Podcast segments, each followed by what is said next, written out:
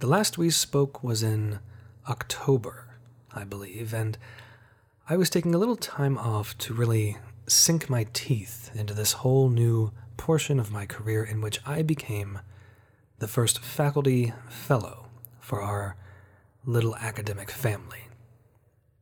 I'm still doing it, by the way, and having a lot of fun with it, though it's challenging for some reasons particular to the nature of our campus. Regardless, I was recently asked by our Student Services Department to include a small piece in each biweekly newsletter, providing students with some tips and tricks, say, that they may not have heard from their own professors or elsewhere. And I felt that I was in a uniquely qualified position to do this, so I agreed. On top of that, the student government president is starting up a podcast wherein he's sitting down to chat with students, staff, faculty, administration, you name it, about their experiences, questions, and whatever else, as they pertain to our campus and their experiences on it. So that gave me an idea. I thought, what if, instead of a bi weekly three sentence tip or trick for the newsletter, I bring back the new professor? call these nine or ten next episodes season two, and use that instead. So here we go.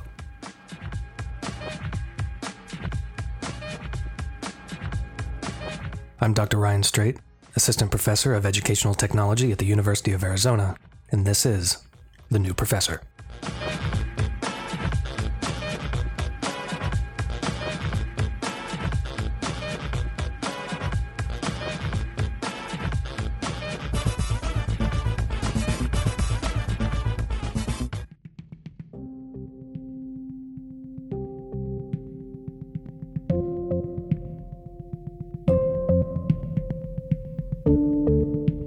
Here we are.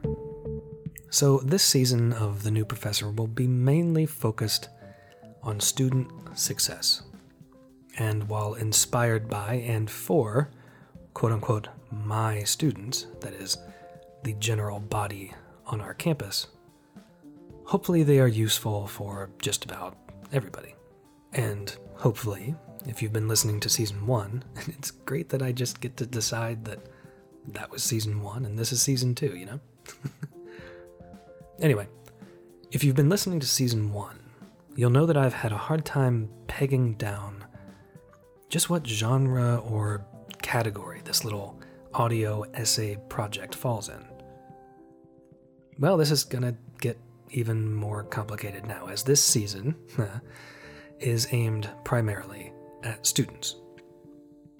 Having said that, it is entirely possible that you, the faculty, staff, administration, whatever, may find some useful information in this season as well, and maybe even some content to pass on to your own students. Oh, and you're always welcome to send me your version of or improvements on my content. We're all in this together, after all. Now, as this was a pretty last minute decision. I don't have much for this week other than to just address a couple things that I've noticed at the beginning of this semester. Well, all semesters, but this semester too. But before I do that, I just want to drop a little caveat for pretty much everything you're going to hear in this season. The tips and tricks I'm providing, the general thoughts and very specific points, all of it, should be considered within the culture of your own institution. Any suggestions you get from me, someone else outside your college, your program, what have you, is going to be pretty general. You know how your program works, and if you're new and you don't know, now's a great time to find out. Which leads me to the first little bit of advice I have for new students. Take advantage of your professor's office hours. They have those for a reason, and it's not just because they're required to.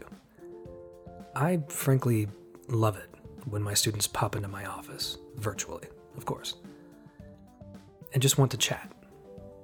I just finished talking to students about PC versus console gaming preferences and the difficult but fair Dark Souls and Bloodborne games. Now, that might not sound all that important, but here's the thing I'm going to remember those students easier and better now that we've had that connection. I mean, of course, I make a serious and concerted effort to know all of my students. It would be silly to suggest otherwise. But when you are in a totally online program, it's the little chats like that that can make a huge difference. Even in a regular, standard face to face program, dropping into your professor's office is one of the best things that you can do. I mean, how else do you get that connection? Just drop in there and chat for a bit. You don't have to have some burning, innovative question or viewpoint that you want to share with your professor. You can even just say, I really thought X reading was fascinating.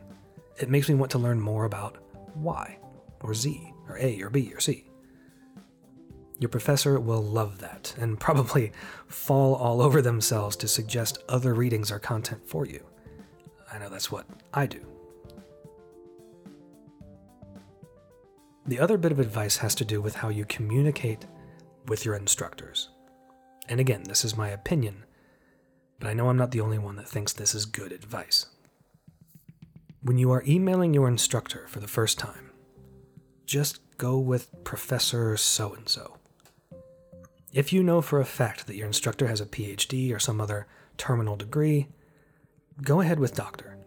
If you're unsure, don't default to Mr. or Ms. or Mrs. Just go with professor. It's totally understandable that you might default to that, especially if you're a brand new student. I mean, I get it. You've mostly called your instructors, teachers, Mr., Mrs., Miss, whatever. But in college, you're much more likely to have an instructor that is called doctor. And some of those doctors can be really touchy about that.